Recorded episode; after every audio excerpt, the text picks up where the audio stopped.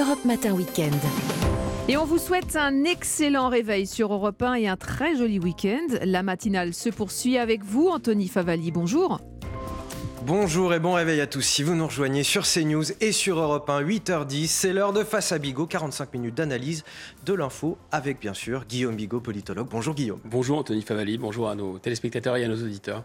On commence, Guillaume, avec cette mobilisation qui s'organise évidemment contre la réforme des retraites. Fabien Roussel, le patron du Parti communiste, exhorte un million de Français à déferler dans la rue jeudi prochain, le 19 janvier, première grande journée de manifestation depuis l'annonce du contenu de la réforme.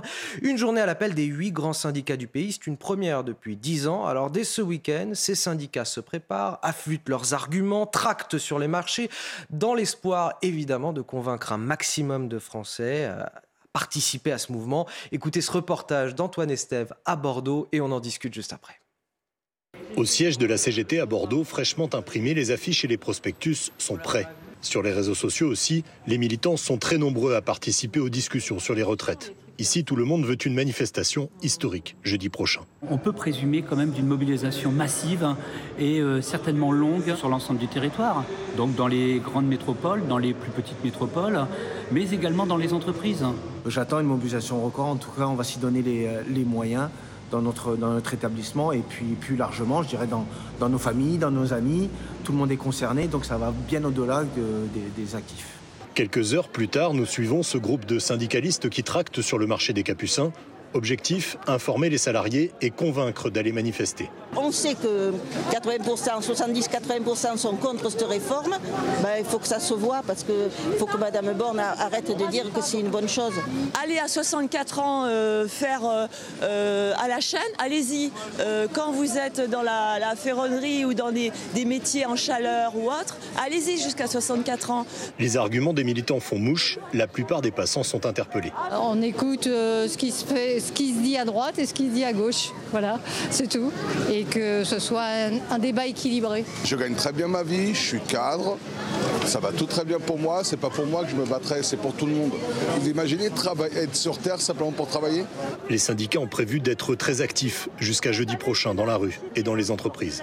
Ils savent que la mobilisation sera décisive dans leur bras de fer contre le gouvernement. Alors Guillaume Bigot, selon un sondage IFOP pour le JDD, le journal du dimanche, publié ce matin, 68% des Français sont opposés à la réforme des retraites présentée par le, le, gouvernement cette semaine. Et dans le même temps, on a Olivier Véran, à l'issue du Conseil des ministres euh, ce mercredi, qui nous dit on ne se projette pas là dans l'idée d'une mobilisation massive ou de l'impact de cette mobilisation. Nous sommes sortis de la phase de concertation et nous entrons dans la phase d'explication de l'information, de la discussion. Euh, Olivier Véran, il pense véritablement qu'il il n'y aura pas de mobilisation massive ou il feint de ne pas croire à une mobilisation massive? Bon, Je pense que le gouvernement sait qu'il y aura une mobilisation. Un, est-ce qu'elle sera massive? C'est une inconnue. Et deux, est-ce que l'opinion publique va soutenir, comme en 1995, cette mobilisation massive qui va s'installer dans la durée et qui va, d'une certaine façon, coaguler et, euh, précipiter, comme dans une réaction chimique, l'ensemble des colères euh, du tissu social français, c'est l'inconnu. Donc là, monsieur euh, Véran, comme à son habitude, il fanfaronne un peu et il est dans ce qu'on appelle à l'armée le motivex. Il, se, il, s'auto, euh, il s'auto-persuade, la fameuse méthode Coué, effectivement. Là, je pense que on se dit, euh, on a plutôt deux intuitions. On a cette intuition que les choses vont se décider rapidement, parce qu'il y a finalement deux trains qui se percutent à vive allure. Il y a d'un côté les syndicats qui jouent le tout pour le tout, peut-être y revenir, mais c'est quand même. Oui, c'est cette question que je voulais vous poser. Ils jouent leur crédibilité ouais. là-dessus Un peu, un peu, parce que les syndicats, leur représentativité, c'est quand même énormément effrité. Si on prend une ce qui était une machine dans les, jusque dans les années 90, c'est-à-dire la, la CGT, euh, je pense que la CGT, c'est peut-être pas dans les années 90, mais dans les années 80, ils ont dépassé les 2 millions d'adhérents. Les 2 millions d'adhérents. Là, ils sont, je crois, à 140 000. Vous imaginez Donc ça s'est complètement effrité. Ils ont été disruptés. C'est vrai de leur capacité. Enfin, donc là, finalement, ils jouent un peu leur peau. Ils sont aussi doublés et dépassés par des mécanismes de, de mobilisation spontanée sur les réseaux sociaux. Euh, vous savez, ces fameuses coordinations dont on Ce a qu'on appelle parlé. la gilet jaunisation de, un peu, de la société, un, un, peu comme peu ça, de, la, mobilisation sociale, avec la Facebookisation, l'Instagramisation du processus. En on peut plus, lui donner plein de noms, effectivement. C'est-à-dire qu'il y a des, des, phénomènes spontanés et donc ils ont cette attitude de, de dire bah, comme je suis, comme je veux prendre leur tête, je suis le mouvement. Donc, ils courent après les mouvements. Donc, les syndicats, et on a bien vu aussi le phénomène de la CFDT qui était sur une ligne réformiste, qui était plutôt pour la réforme des retraites, qui finalement a fait bloc. Donc là, les syndicats font bloc, les syndicats jouent un peu euh, euh, le tout pour le tout. Donc ça, c'est le premier train. Et le deuxième train qui, qui, se, qui va à vive allure, c'est le gouvernement qui lui aussi joue le tout pour le tout parce que soit ça passe, soit ça casse, et il faut aller très vite. Et ils ont choisi d'ailleurs, Madame Borne a choisi une méthode, une méthode accélérée, euh, la PLFSS. Et donc là, on se dit que ça va se jouer jeudi, et on se dit aussi que si jeudi ce n'est pas réussi, finalement ça va, ça va se tasser. Et on se dit également que finalement les Français sont assez hostiles, sont même très hostiles euh, dans leur grande majorité à cette réforme, mais on le voit avec euh, d'autres sondages, ils sont peut-être moins enclins à y participer eux-mêmes. Alors, je voudrais vous faire écouter, Guillaume Bigot, la, réaction de Marine Le Pen, présidente du groupe euh, Rassemblement national à l'Assemblée, euh, qui dit comprendre les Français qui manifesteront contre la réforme des retraites sans appeler pour autant explicitement au rassemblement, à rejoindre le mouvement. On l'écoute, Marine Le Pen. Nous ne jouerons pas les pompiers. Ils mettent le feu de manière parfaitement consciente au pays euh, et, donc ils assumeront les conséquences de cette décision politique. Il y a en plus une mise en œuvre très brutale. Que vous vous rendez compte qu'il y a des Français qui vont euh, être obligés de travailler 4 ans de plus en l'espace de 10 ans. En 10 ans, eh bien, ils seront passés de 60, de 60 à, 64 ans. Vous vous rendez compte de la brutalité Qu'est-ce qu'elle fait concrètement, Marine Le Pen? Elle essaye de se placer au-dessus de la mêlée euh? Allez, d'abord, il faut dire que le Rassemblement national, depuis son arrivée en force à l'Assemblée nationale, a joué une carte républicaine. Euh, de formalisme, si on veut, de, respect des, usages républicains, puisque la critique euh, euh, la plus forte, c'était de, dire qu'ils étaient hors du pacte républicain. Donc oui, ils ne veulent pas jouer la, euh, le pire et, jouer d'une certaine façon la révolte sociale, mais d'un autre côté, ils sont leur électorat qui est très populaire, et de toute façon, c'est vrai aussi de l'ensemble du corps électoral, puisque euh, je rappelle qu'il y a des sondages qui montrent qu'il y a 80% des Français qui sont hostiles à cette réforme, à l'allongement de la durée euh, de cotisation, et c'est entre 60 et 80, donc eux aussi, ils sont obligés d'être, enfin, ils sont pas obligés, je pense qu'ils sont euh, ils sont persuadés d'être euh, convaincus qu'il faut être contre, mais d'un autre côté, pourquoi ils n'appellent pas, les Français à manifester Parce qu'ils n'ont pas le même imaginaire, euh, et c'est justement cet imaginaire dont il reste peu de choses, l'imaginaire du grand soir, l'imaginaire de la de la grande grève. voilà, on a, on a des imaginaires finalement qui se percutent, qui sont assez appauvris et le Rassemblement national et d'autres peut-être formations pourraient en tirer profit parce qu'il y a un imaginaire du réformisme. Il faut réformer pour réformer. Et il y a un imaginaire, si vous voulez, de la, euh, de, du grand soir où finalement, euh, euh, voilà, c'est le Front populaire qui prend la suite des grandes, des grandes imitations de 1789. et donc, on va raser gratis et, et tout va s'améliorer. Ce seront les jours heureux, comme dit l'autre. Et donc, ça, ce, discours-là, il ne prend plus. Mais le discours réformiste non plus ne prend plus. Les Français, finalement, sont attentistes. Vont observer ce qui se passe. Ils vont observer, à mon avis, la manière dont le, dont le mouvement va se, va se précipiter. Et ils pourraient tomber d'un côté ou de l'autre. C'est très difficile de le prédire. Parce qu'évidemment, ils seront probablement, eux, impactés. Et donc, ils vont sans doute être très énervé par les, par les, les perturbations occasionnées par, le, par les grèves, mais d'un autre côté, ça pourrait, je répète, précipiter des colères qui sont sous-jacentes. On ne parle pas d'un autre phénomène qui, qui peut transformer vraiment la donne, c'est celui de la jeunesse et des étudiants. Parce que moi, j'ai le souvenir de 1995, et en 1995, on avait quand même prédit qu'il n'allait pas se passer grand-chose. Et en réalité, vous, avez, vous savez ce qu'il en était devenu, même si c'est Jacques Chirac qui a calé finalement. Euh, en attendant, il y a eu un mouvement qui était quand même très très très spectaculaire et qui s'est installé dans la durée. Donc là, pour le coup, si ça devait être le cas, euh, c'est pas sûr que la réforme passe. Alors, cette journée, elle s'annonce d'ores et déjà compliquée quand même, celle du 19 janvier, même si on n'a pas idée de, l'ampleur de la mobilisation et, des suites de cette mobilisation. On sait que certains secteurs sont mobilisés et vont compliquer euh, la journée des Français. Il y aura les transports, les raffineries, l'éducation. ils ont des moyens de... La santé. Effectivement, ils ont les moyens de compliquer la vie des, Français. Il va falloir être prévoyant, anticiper ou reporter euh, vos déplacements. On s'est posé la question ce matin, comment appréhendez-vous cette gronde sociale qui ne fait que commencer? Êtes-vous prêt à supporter de nouvelles grèves avec euh, de nouveaux désagréments quotidiens. Élément de réponse avec ce reportage d'Alexis Vallée et Dorine Jarnias. Les Français contre la réforme des retraites, mais pas forcément pour la grève. Dans le dernier sondage de l'IFOP pour le journal du dimanche, 51% des Français soutiennent les manifestations du 19 janvier prochain. Je comprends qu'on ne soit pas d'accord, mais j'ai pas envie qu'en manifestant, ils mettent en péril euh, les autres. Moi, personnellement, je le ferai pas. Après, je comprends les gens qui, descendent dans la rue ouais, pour manifester. Le résultat des grèves, aujourd'hui, on voit que c'est dans un sens unique, malheureusement. Donc je ne sais pas après si ça va donner des, des résultats. En tout cas, la mobilisation va peut-être faire bouger les lignes, mais bon, je ne crois pas trop. Ce jeudi, la grève risque d'impacter fortement le pays.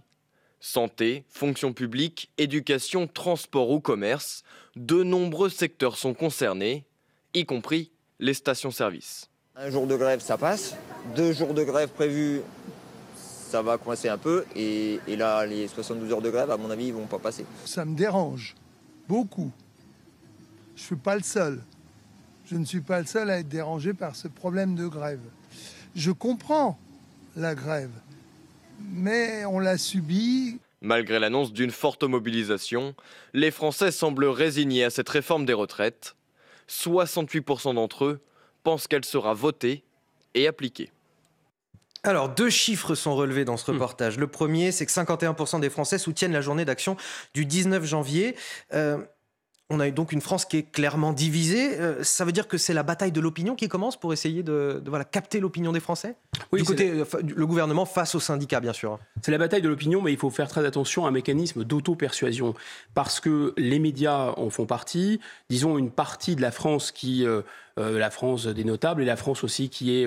Euh, qui profite plutôt de la mondialisation, et la France qui vote aussi, il faut dire, euh, pour des partis réformistes, et, donc d'abord pour euh, Renaissance, qui a, qui a d'une certaine façon réussi la jonction entre les réformistes de gauche et les réformistes de droite. Cette réforme est une évidence, cette réforme va passer. Il y a un calcul aussi que j'appellerais les trois S de la part du, gouvernement et du chef de l'État, c'est-à-dire que ça expliquerait cette résignation, ou l'anticipation d'une résignation du corps social français. C'est-à-dire le premier S, c'est soumis, soumis par les confinements, soumis par la répression assez violente des Gilets jaunes. Le deuxième S, ce serait sidéré, sidéré par la multiplication des crises, euh, la guerre en Ukraine, l'inflation, justement les Gilets jaunes, la crise sanitaire. Donc les Français n'en peuvent mais et ils sont un peu euh, groggy d'une certaine façon, donc ils ne vont pas bouger. Et le troisième S, c'est sédaté, sédaté notamment par des aides, euh, par toutes sortes de boucliers tarifaires, etc. Donc voilà le calcul du gouvernement. Euh, la population est sidérée. Et donc, elle va laisser les syndicats montrer qu'ils ne sont plus ce qu'ils étaient. Et ça va être le baroud d'honneur des syndicats. Et, euh, et, le gouvernement pourra passer comme ça assez rapidement sa réforme. Et le chef de l'État qui sait qu'en 2024, ça va être dominé par les jeux, et en 2025, qui sait que la course des petits chevaux pour la présidentielle va commencer, lui, il aura empoché la mise et il aura enfin sa réforme. Maintenant, c'est un calcul risqué. Alors pourquoi c'est un calcul risqué? Parce que les Français ont tout de même une vieille tradition révolutionnaire. D'une certaine façon, c'est dans nos gènes. Et il faut vraiment se méfier de l'eau qui dort. Parce qu'on, finalement, on ne sait pas. Personne ne pouvait Où sont-ils, les Gaulois réfractaires, Guillaume Bigot? Ben, Ils n'étaient nulle part en 1789, je vous signale. Euh, en, en, 1789, personne ne pouvait prévoir la Révolution. Et en 1789, au début de 1789, je vous signale que Louis XVI était infiniment plus populaire qu'Emmanuel Macron. Ça, c'est la première chose. Alors, se dire oui, mais les gens, on n'en est évidemment pas là, et c'est pas ce que je veux dire. Simplement, c'est pour souligner le caractère assez imprévisible euh, du comportement des Français. Il y a un autre phénomène aussi historiquement assez ancré, c'est la capacité à, à ressentir, si vous voulez, de l'injustice. C'est un, un, peuple, un vieux peuple politique qui est assez complexe, qui est traversé de contradictions, bien sûr, euh, comme tous les peuples d'ailleurs, mais peut-être plus encore. Mais c'est un peuple qui est très sensible à la question, disons, à la question de la. On, en fait des caisses là-dessus, et on a raison. Hein, on, est, on est le pays qui redistribue le plus, avec le plus de prélèvements obligatoires, mais c'est pas du tout le fait du hasard. C'est parce qu'on a une vieille tradition dans ce domaine. Et donc, effectivement, si c'était perçu comme totalement injuste, il y a des choses qui sont quand même extrêmement, euh, troublantes dans cette réforme. C'est-à-dire, euh, il n'y a rien, par exemple, sur le long terme pour relancer la démographie et rééquilibrer sur le long terme les réformes. Ensuite, quand on regarde, je ne sais pas, il n'y a pas eu tellement de pédagogie sur les, sur les, sur les chiffres, on ne va pas faire trop de chiffres, mais grosso modo, quand vous voyez que la France a 3 000 milliards d'endettement, euh, on nous dit que dans 10 ans, il pourrait y avoir de 10 à 30 milliards de déficit euh, des régimes euh, de la sécurité sociale. 10 à 30 milliards par rapport à 3 000, accordez-moi que c'est pas considérable. Alors on peut voir les choses à l'envers. On peut dire, mais 3 000, c'est déjà beaucoup trop. Ça suffit maintenant. Il faut. Bon. Mais sauf que là, qui nous dit qu'il faut faire cette réforme d'urgence et qu'il faut peut-être dans 10 ans économiser 10 milliards Quelqu'un, finalement, qui a, comme disait Mme Pécresse, cramer la caisse. Quelqu'un qui a fait 300 milliards de dépenses supplémentaires dans son premier quinquennat. Donc c'est comme si un alcoolique disait à quelqu'un, bah, écoutez, hein, ça suffit maintenant, il faut, il faut arrêter de boire du vin, euh, c'est très mauvais pour votre santé. il y a une crise sanitaire quand même. Il y a eu alors, on peut, tout à fait justifier ces dépenses, mais ce que je veux dire, c'est que l'argument consistant à dire les montants sont tellement astronomiques qu'il faut réformer d'urgence, ça, ça d'une certaine façon, ça ne prend pas.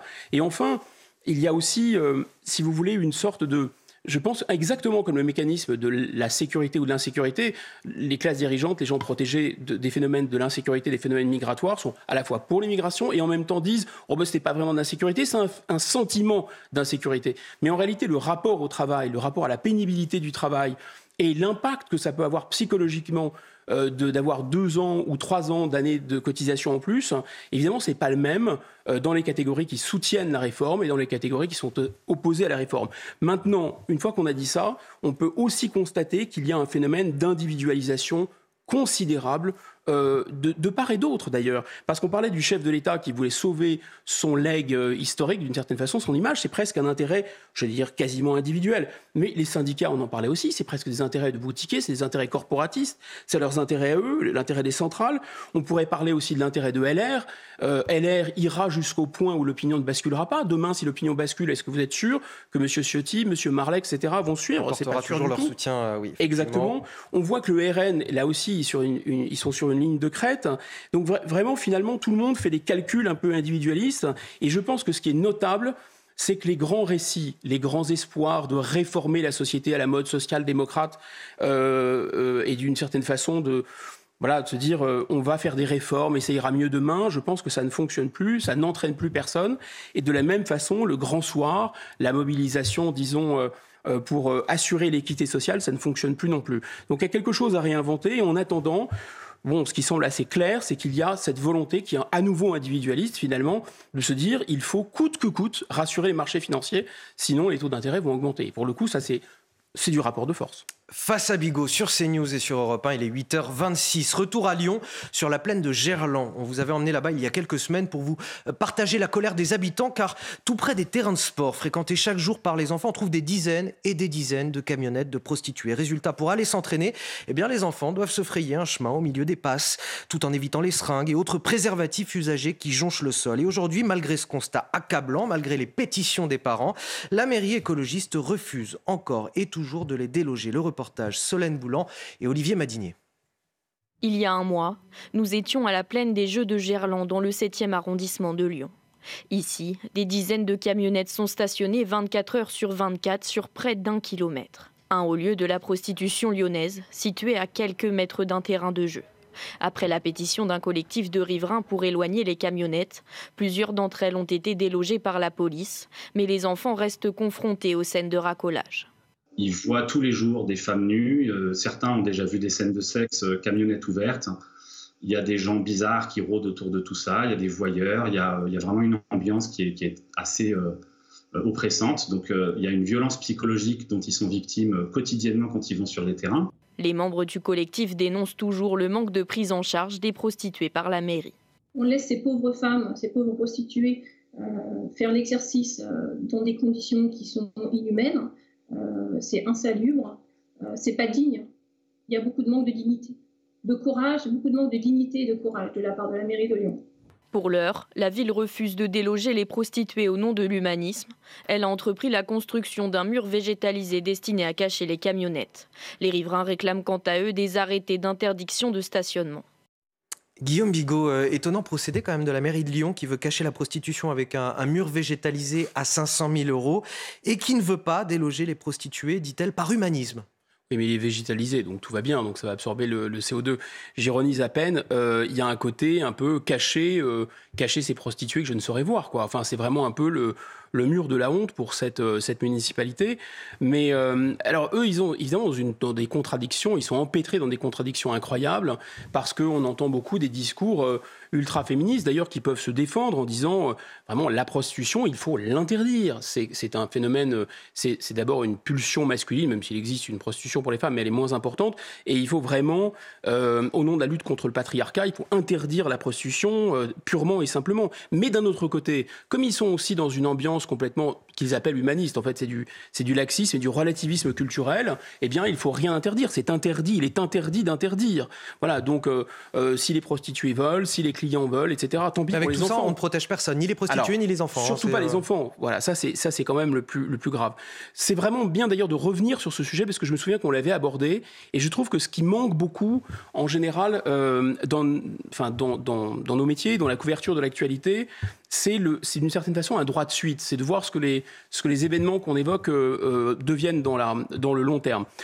Donc ça c'est c'est plutôt intéressant. Moi je note aussi quand même cette euh, ce paradoxe euh, étonnant parce que c'est inacceptable dans une société d'avoir des enfants confrontés à, des scènes de, sexe, de débauche dans la rue. Enfin, quelle civilisation qui s'honore de ce nom de civilisation pourrait accepter ça? Il y avait un vieux principe d'un mot de, vieux français qui est tombé en désuétude, c'est-à-dire la vergogne.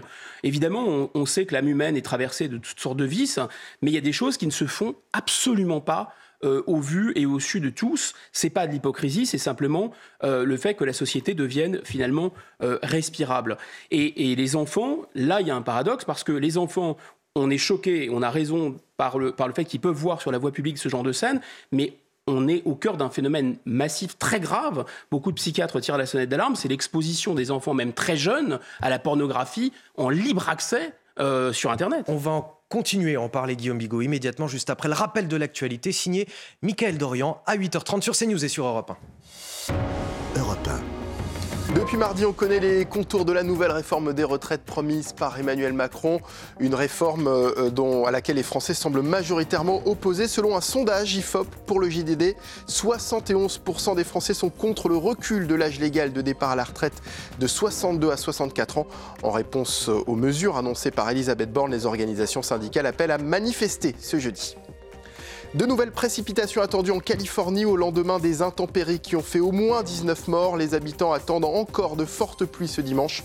Après trois semaines de précipitations inédites, le gouverneur de Californie a fait valoir que même si la pluie diminuait en intensité, les sols sont gorgés d'eau et les risques d'inondation restent donc importants.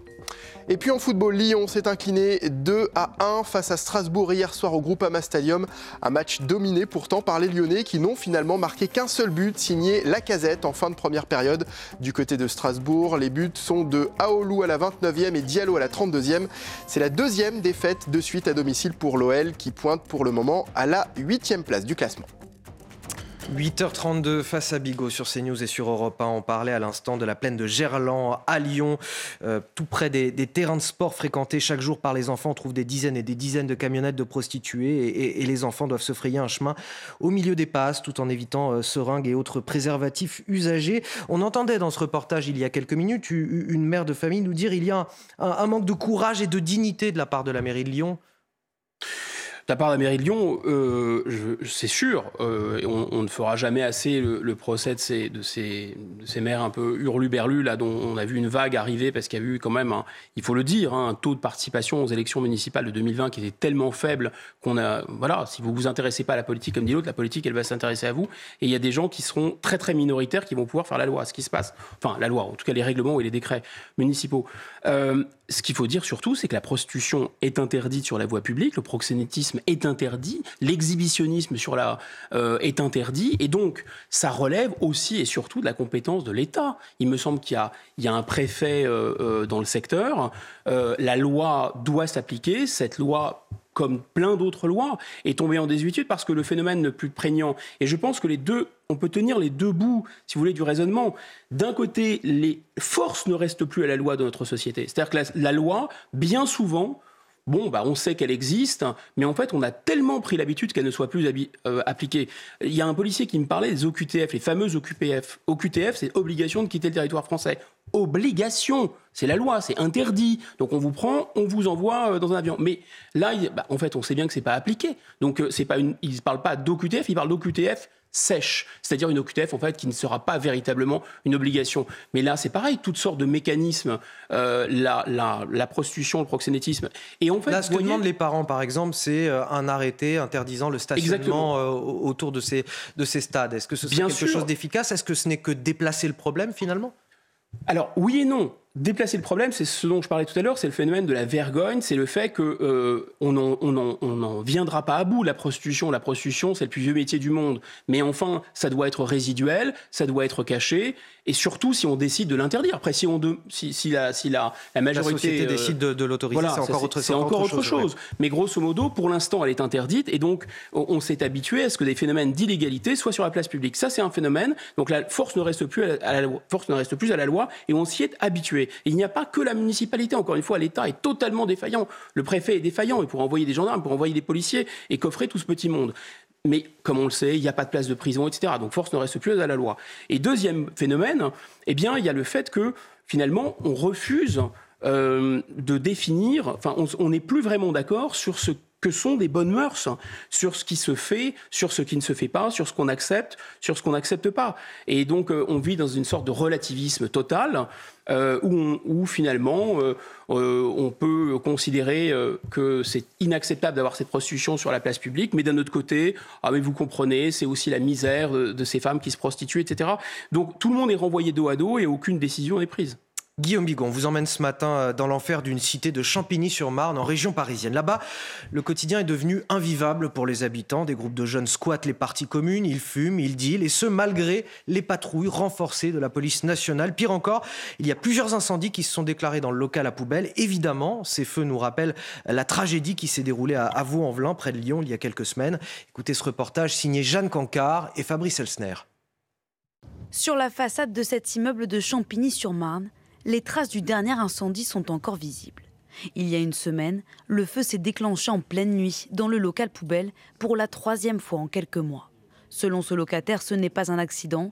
L'incendie est lié au groupe de jeunes qui squattent le hall d'entrée. C'est un feu volontaire. Ils stockaient des matelas, des fauteuils. Donc il y avait toujours un risque. Mais euh, là, cette fois-ci, on a eu peur. Au niveau des conséquences, euh, bah, elles auraient pu être très graves. Si euh, une des voisines n'était pas réveillée, euh, on aurait pu mourir asphyxié. Il n'y a même pas d'extincteur dans le bâtiment. Je ne sais pas ce qu'ils essayent de, montrer, si c'est des représailles, mais euh, c'est nous qui payons les conséquences. On vit dans un stress permanent. Moi, quand je rentre du travail, je me demande est-ce qu'ils vont être là? Ils fument de la drogue, donc des stupéfiants. C'est peut-être un petit deal, un petit coin de deal, mais ils y tiennent. Ils veulent pas le perdre. Depuis un an, dans la Cité Blanche, des jeunes du quartier ont pris possession des parties communes de cet immeuble et empoisonnent le quotidien des locataires. Contacté, le bailleur a surprendre conscience de la situation et a fait changer les codes d'accès. Mais rapidement, des dégradations s'en sont suivies. Matin, je suis arrivé ici la semaine dernière. Toutes les vitres étaient éclatées. Parce qu'en fait, comme ils ne pouvaient pas rentrer, ils ont tout éclaté. Et maintenant, cette porte-là, elle est toujours ouverte maintenant. Elle ne referme plus. Même de l'extérieur, elle ne ferme plus. Face à ce phénomène, la police multiplie les patrouilles. Mais selon les habitants, rien ne change, alors certains cherchent à déménager le plus rapidement possible. Guillaume Bigot, situation euh, effarante avec des groupes de jeunes qui font la loi, qui estiment être chez eux. En attendant, ce sont les habitants qui vivent un calvaire. Des situations comme celle-ci, on, en a à l'appel. On pourrait vous en raconter euh, mmh, une par jour si on avait les équipes pour vous envoyer faire euh, des reportages. Mais voilà, c'est la situation que vivent au quotidien ces habitants de Champigny-sur-Marne. C'est terrible et malgré, malgré les patrouilles de police renforcées. Bah, c'est le quotidien ordinaire euh, de, beaucoup, malheureusement, de, cités, euh, de cités HLM. Et ça fait très longtemps euh, que, ça dure. Je peux en témoigner. Dans les années 80, c'était déjà, le cas. c'est intéressant ce, phénomène. D'abord, on peut faire un, petit focus rapide sur la situation, disons, un peu policière. Enfin, qu'est-ce que, c'est que ce phénomène-là? Quels sont les tenants et les aboutissants? Sur un plan ponctuel et après prendre un peu de recul. Sur le plan ponctuel, on, ne sait pas bien. Enfin, il faudrait voir euh, ce qui se passe exactement. Est-ce que c'est, ça peut être le cas de temps en temps, une stratégie de diversion de la part, euh, ce que j'appellerais enfin, des trafiquants de drogue, un véritable réseau de stupes hein, qui veut fixer la police ou fixer l'attention sur un autre, euh, sur une autre, un autre point pendant qu'ils font du trafic à côté? Mais ça peut être aussi ça existe aussi un moyen finalement de négociation, c'est-à-dire euh, laissez-nous un peu trafiquer, sinon on monte le son, on monte le volume, on augmente les nuisances. Parce qu'il y a des, ça existait déjà à mon époque, il y avait des, plus âgés euh, qui payaient des jeunes pour casser un peu les pieds euh, et attirer l'attention de la police, etc. Donc ça, c'est tout à fait possible. Mais ça peut aussi être un phénomène spontané. C'est-à-dire que cette culture, cette contre-culture des cités qui vient du ghetto nord-américain, base aussi de, de trafic de stupes, euh, de rap, etc. Toute cette contre-culture s'est installée et elle est vraiment il y, a, une version, disons, à la française, où se mêle aussi un ressentiment euh, contre les Français, la haine des Français, se, mêle une espèce de réislamisation sauvage, euh, islamiste en général, hein, bien sûr.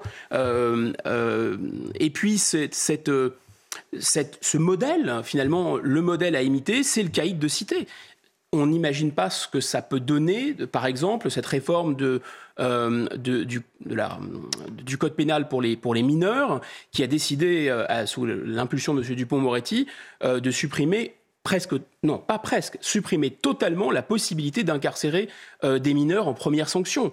Parce qu'il y a des quartiers dans lesquels le fait d'avoir un bracelet, par exemple, un bracelet électronique au pied, mais c'est un, c'est un titre de gloire. Un trophée. Mais c'est un trophée. Exactement. Les gens ne se rendent pas compte de l'installation de cette contre-culture.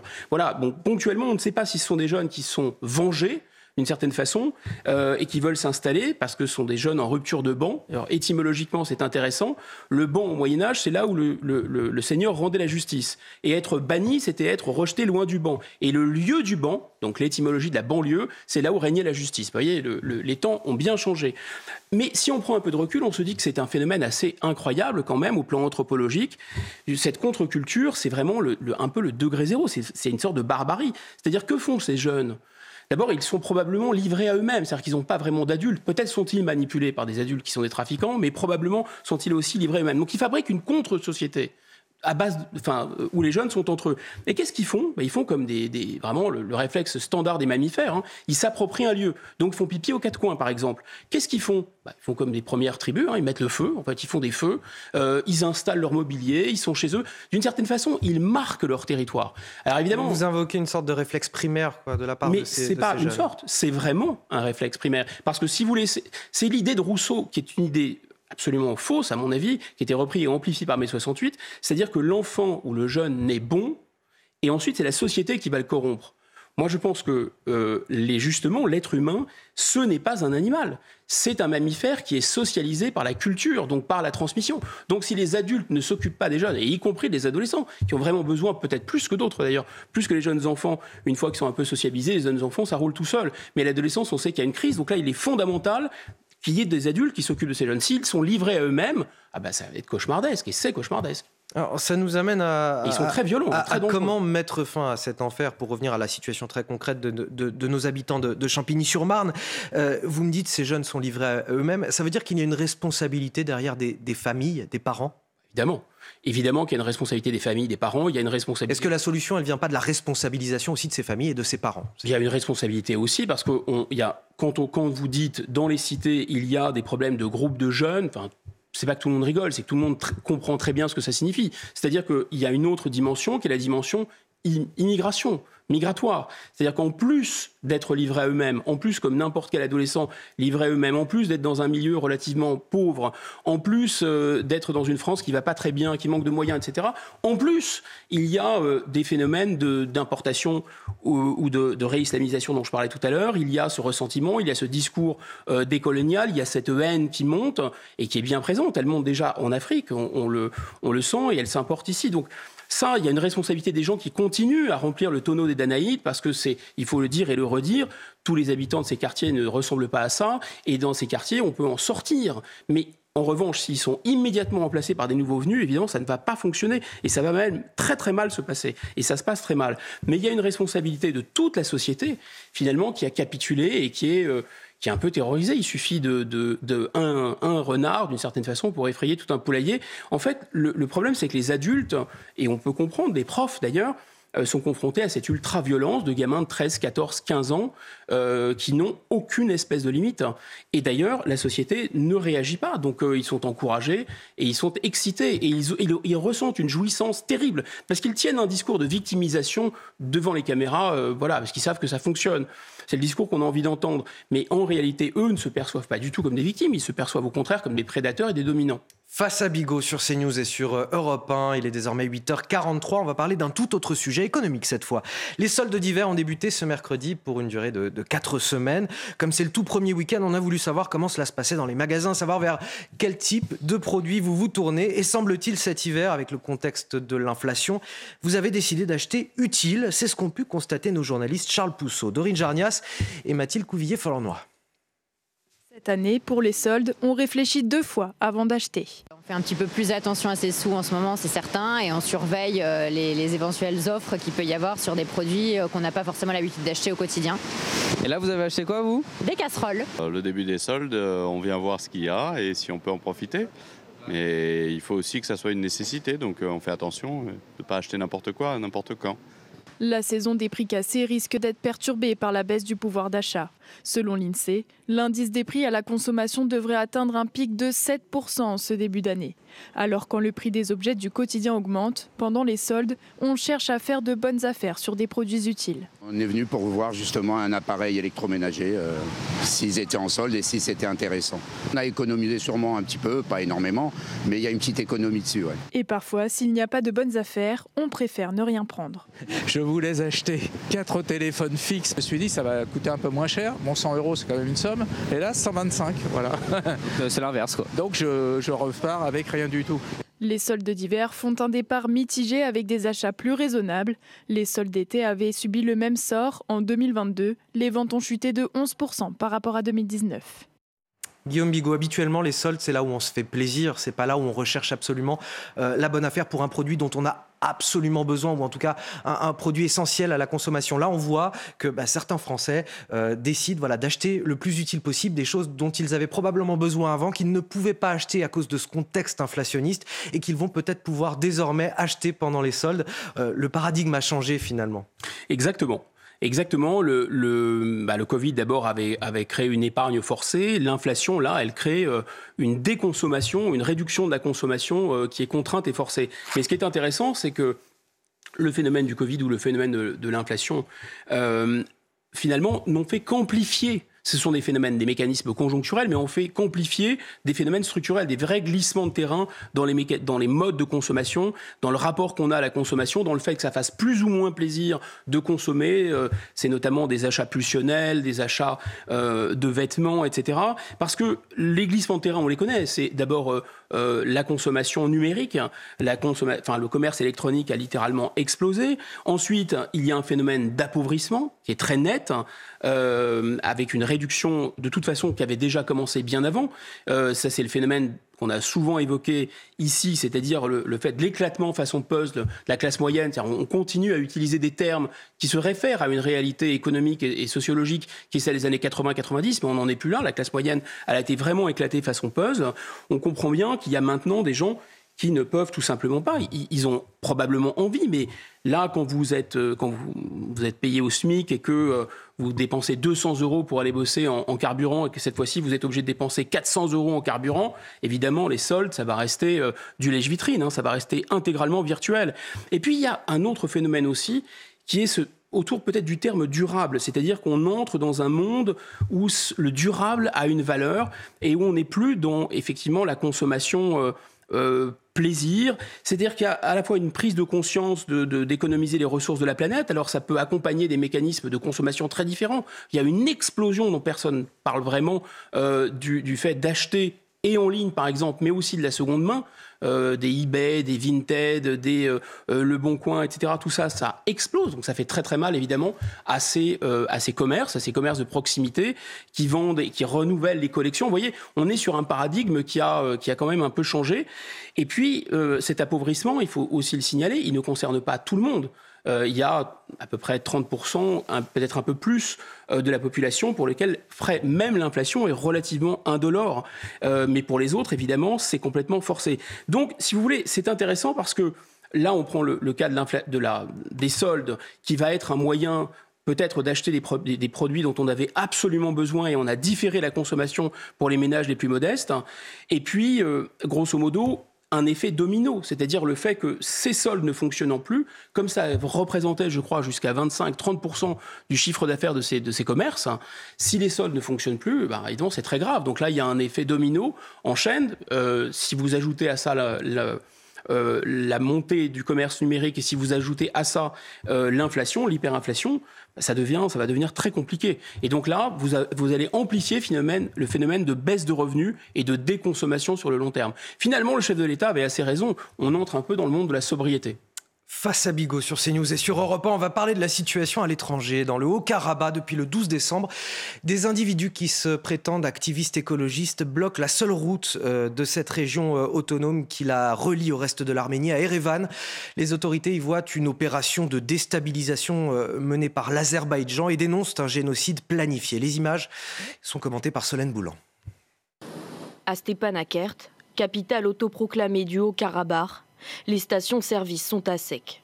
À l'image des magasins, dont la plupart des rayons ont eux aussi été vidés.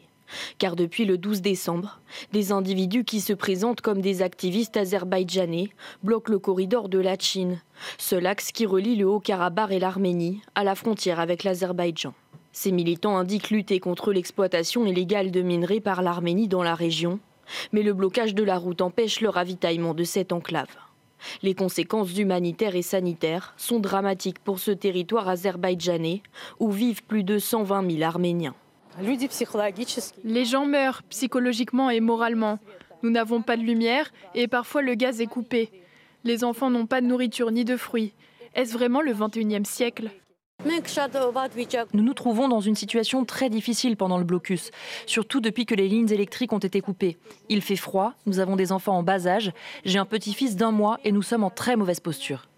Pour faire face, les autorités tentent de rationner les vivres, notamment l'énergie, avec des coupures d'urgence. Plusieurs quartiers restent alors sans électricité pendant plusieurs heures, comme cet hôpital pour enfants. Officiellement, l'Azerbaïdjan nie tout blocage, tandis que l'Arménie accuse le pays d'être à l'origine d'une crise humanitaire. Guillaume Bigot, j'ai voulu en parler ce matin parce qu'on en parle très peu par rapport à, l'Ukraine et pourtant la situation là-bas est terrible. elle est terrible et, effectivement, euh, il y a une, euh, une question qui n'est pas tout à fait la même, c'est celle de la souveraineté des frontières. Parce que sinon, c'est assez illisible et incompréhensible ce conflit.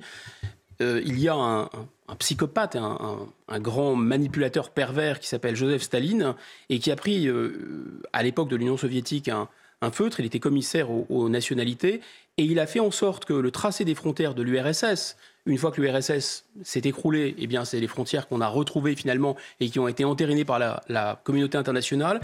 Ces frontières font qu'il y a une partie du peuplement arménien qui se trouve au cœur d'un pays qui n'est pas arménien, qui n'est pas chrétien, qui n'est pas arménien, mais qui est turcophone et musulman, qui est l'Azerbaïdjan. Donc une partie des Arméniens, c'est le Haut-Karabakh, se trouve à l'intérieur du territoire azéri. Et de l'autre côté, vous avez une partie des Azéris qui se trouve à l'inverse en territoire arménien. Donc c'est une pomme de discorde absolument terrible. Mais cette, ce Haut-Karabakh, c'est un, depuis, depuis le, euh, le Xe siècle, c'est une zone, euh, euh, même bien avant d'ailleurs, c'était parmi les, plus, anciennes communautés chrétiennes dans la région. c'est complètement arménien. Et là, pour le coup, Qu'est-ce qui se passe? Et c'est directement connecté à l'Ukraine. Alors vous avez raison, on n'en fait pas beaucoup sur l'Arménie et sur le fait que l'Arménie est bombardée, que l'Azerbaïdjan de force essaye de rattacher ce Haut-Karabakh au reste de l'Azerbaïdjan. on n'en fait pas beaucoup parce que Peut-être qu'il n'y a pas la question de la, du respect de l'intégrité des frontières euh, qui occupe beaucoup l'OTAN et les Américains dans la crise en, Ukraine, mais pour une autre raison, c'est que la Turquie, qui est à la manœuvre dans cette histoire, elle est membre de l'OTAN. Et la Turquie, en plus, elle promet, si elle relie l'Azerbaïdjan à la Turquie en passant euh, par cette zone arménienne, d'amener euh, du gaz de l'Azerbaïdjan jusqu'en Turquie et donc ça pourrait compléter les fournitures de la Russie. Et enfin, la Russie était le protecteur de l'Azerbaïdjan. Et comme la Russie est mal en point, la Russie ne peut plus protéger, euh, pardon, le protecteur de, l'Arménie. Excusez-moi. Guillaume Bigot, on arrive à la fin de, notre échange. Merci, Merci, pour cette heure passée ensemble. On va désormais rejoindre Sonia Mabrouk dans les studios d'Europe 1. Bonjour Sonia, on vous retrouve à 10h tout à l'heure pour le grand rendez-vous CNews Europe 1, Les Échos. Qui est votre invité aujourd'hui? Bonjour à vous Anthony, bonjour à tous. Eh bien notre invité, et c'est l'actualité qui euh, fait cela évidemment, c'est l'un des ministres qui porte, emblématique, qui porte la réforme des retraites, c'est Gabriel Attal, le ministre des Comptes publics. J'ose à peine vous demander sur quel thème allez-vous l'interroger, euh, Gabriel Attal Tous les thèmes, exactement, Anthony, dont vous parlez depuis euh, tout à l'heure. Évidemment, nous sommes à quatre jours de cette mobilisation. Comment le gouvernement se prépare? Qu'est-ce qu'il a encore aussi dans sa besace? Quelle marge de manœuvre? Et puis, il y a une question, vous l'avez abordée, euh, Anthony, avec Guillaume Bigot. Qui sera responsable du blocage du pays? S'il y a blocage, ce sera le gouvernement avec une réforme dont une majorité des Français ne veulent pas? Ou alors l'opposition et les syndicats? Il répondra à ces questions tout à l'heure. Gabriel Attal, rendez-vous à 10h. On vous retrouve donc tout à l'heure à 10h. Merci euh, Sonia Mabrouk. Vous restez avec nous sur euh, CNews. La matinale week-end se poursuit. Et sur Europe 1, c'est l'heure de retrouver Céline Géraud et Frédéric Tadei. C'est arrivé demain. Excellente journée à tous sur CNews et sur Europe 1, bien sûr.